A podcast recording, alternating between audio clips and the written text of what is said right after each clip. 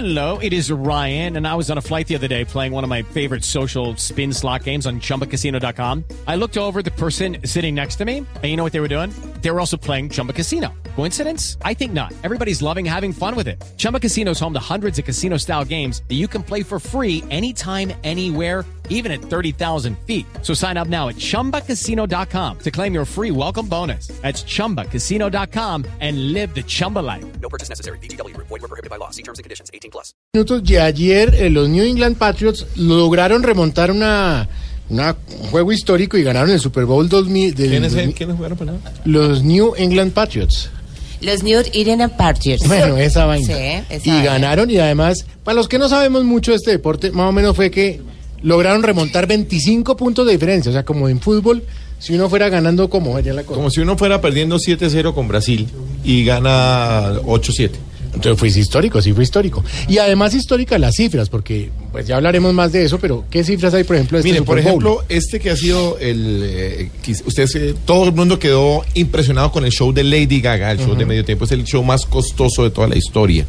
Costó 10 millones de dólares Bien. la sola producción. Bien. Entonces, figúrese todo lo demás.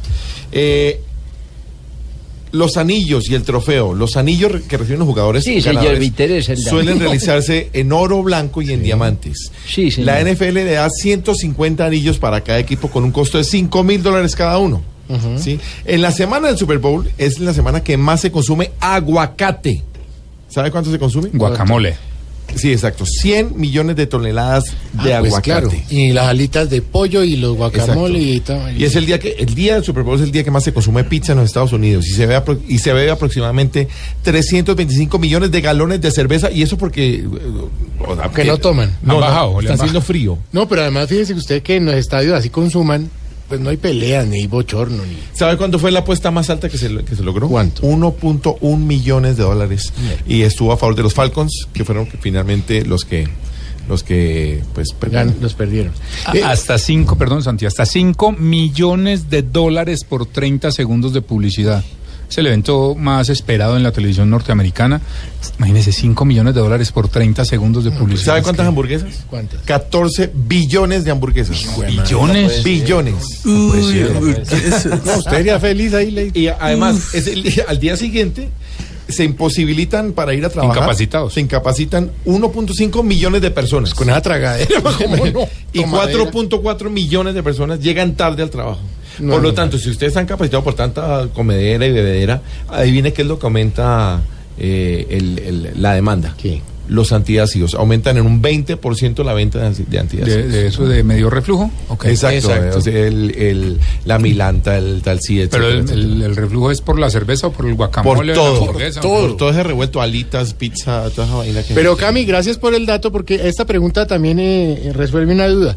Mucha gente está diciendo que la- ganando los New England Patriots quiere decir que ganaron los blancos, digámoslo en el, en el deporte este del, del Super Bowl, eh, a diferencia de los negros. ¿Eso será, Álvaro, un reflejo de que otra vez ganaron los electores de Trump, poniéndolo ya en resumen político?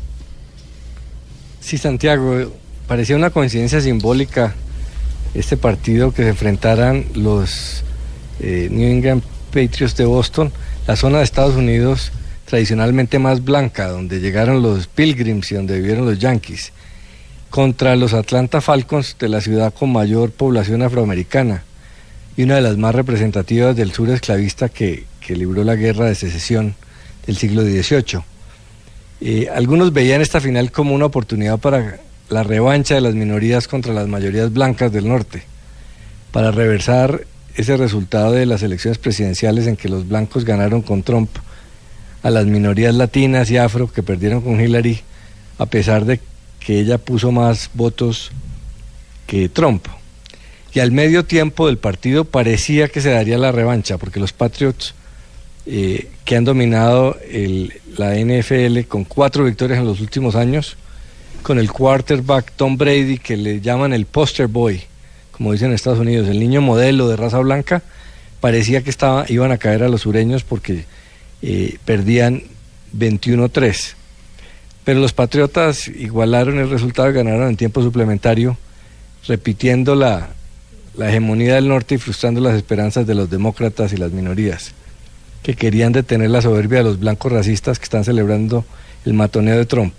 Parecía una oportunidad simbólica de mostrarle a, las, a los soberbios blancos que los del sur eh, mixtos podían ganar y casi lo logran, pero otra vez ganaron los de arriba y Trump celebró. Y si don Alvarito lo dice, Por algo será. Todo indica que hasta el deporte hoy está con Trump por la confusión. Pues veían ganando sobrado al equipo el color y fue el perdedor. Ya con Trump en el mando ensuciando lo que otro limpió, todo se volteó. Si hasta el juego se les cae el lego, por algo será, por algo será, por algo será, por algo será, por algo será. Si los suyos hoy tienen orgullo, por algo será.